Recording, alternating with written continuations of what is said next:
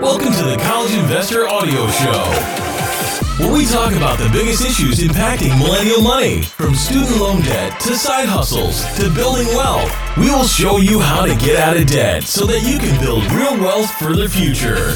You've probably seen advertisements, commercials from gurus and people telling you to buy penny stocks and you can make trillions.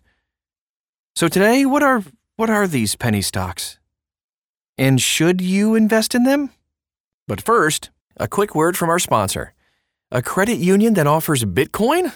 Give me five. For a limited time only, get $5 of free Bitcoin through the Southland Credit Union app. Enrollment is quick and easy. There's no hidden fees, and you can conveniently fund Bitcoin purchases directly from a Southland account. Claim your free Bitcoin today by going to thecollegeinvestor.com/southland. Bitcoin accounts and services provided by NYDIG, not NCUA insured. Restrictions apply to Bitcoin bonus. See terms. And don't forget to check out thecollegeinvestor.com slash Southland to sign up. Okay, so penny stocks.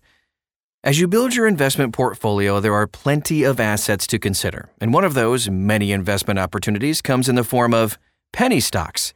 The lure of penny stocks draws in many investors. But this high risk investment choice isn't the right fit for everybody. So let's explore exactly what penny stocks are, plus whether or not this investment option makes any sense at all for your portfolio. First of all, what the heck is a penny stock? So, although the name implies that a penny stock would be just a penny, that's not often the case. Instead, the Securities and Exchange Commission, SEC, classifies penny stocks as any stock that trades for less than 4 bucks per share. Penny stocks are often found tied to companies with small market capitalizations. Most aren't listed on the Nasdaq, but some are. If you want more penny stock opportunities, you'll find them via over-the-counter OTC transactions. Sometimes penny stocks are referred to as micro cap stocks. Advantages of penny stocks. Let's take a look at these. So, every investment opportunity comes with pros and cons, and when it comes to penny stocks, the risks typically outweigh the benefits. But there are some advantages, including, of course, low price point. You can start investing with a minimal amount of money, with a limit on how much you put in. This could be a useful learning opportunity too. And there's a potential for success, and it could be a big success. Many penny stock investors do lose big time, but others knock it out of the park. So there is that, at least. Now let's talk about the disadvantages. And they do outweigh the advantages, as you'll see. And here are a few of them risky. Penny stocks are often very risky investments that move up and down with little to no warning. Volatility.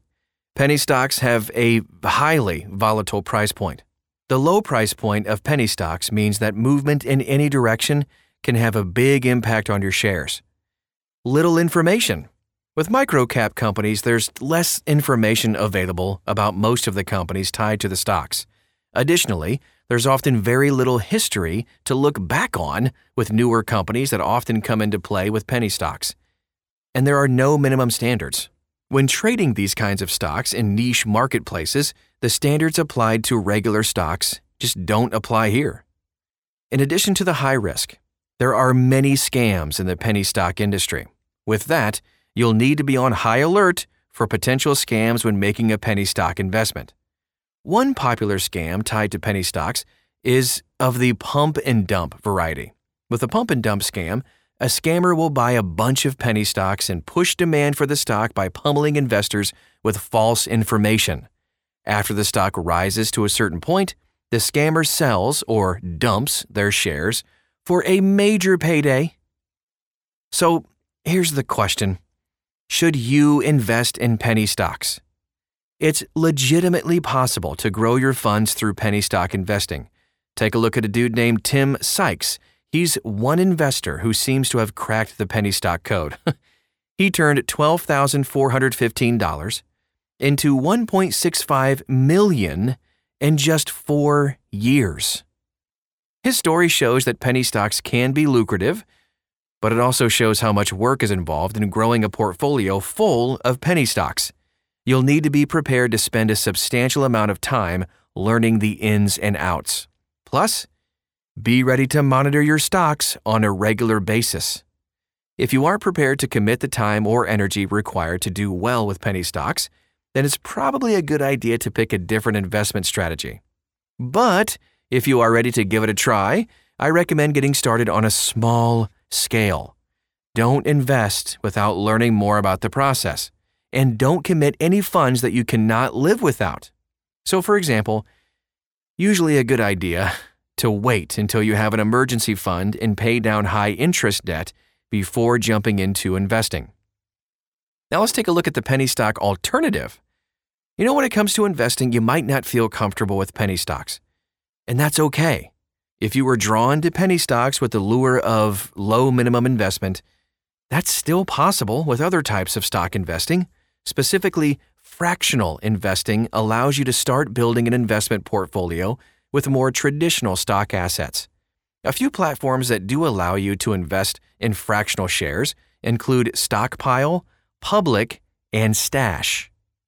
How to invest in penny stocks. All right, so if you think this is right for you, here's how to get started. First, create a budget. Decide how much you're willing to invest in this volatile asset class, and then go to a major exchange. Although you can find penny stocks on a ton of exchanges, it's best to stick with a reputable exchange like the NASDAQ. Invest in learning first.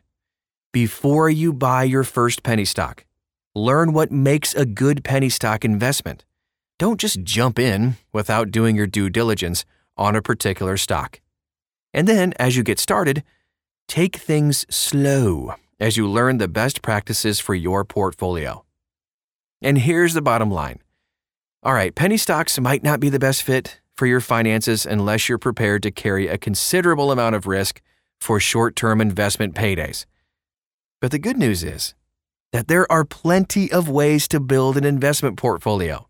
And if you're ready to start investing, take advantage of our free investing resources. We have tons of them at thecollegeinvestor.com. Follow us on social media too, because we'd love to get to know you and help you along in your journey as well. Just search for The College Investor and you'll find us.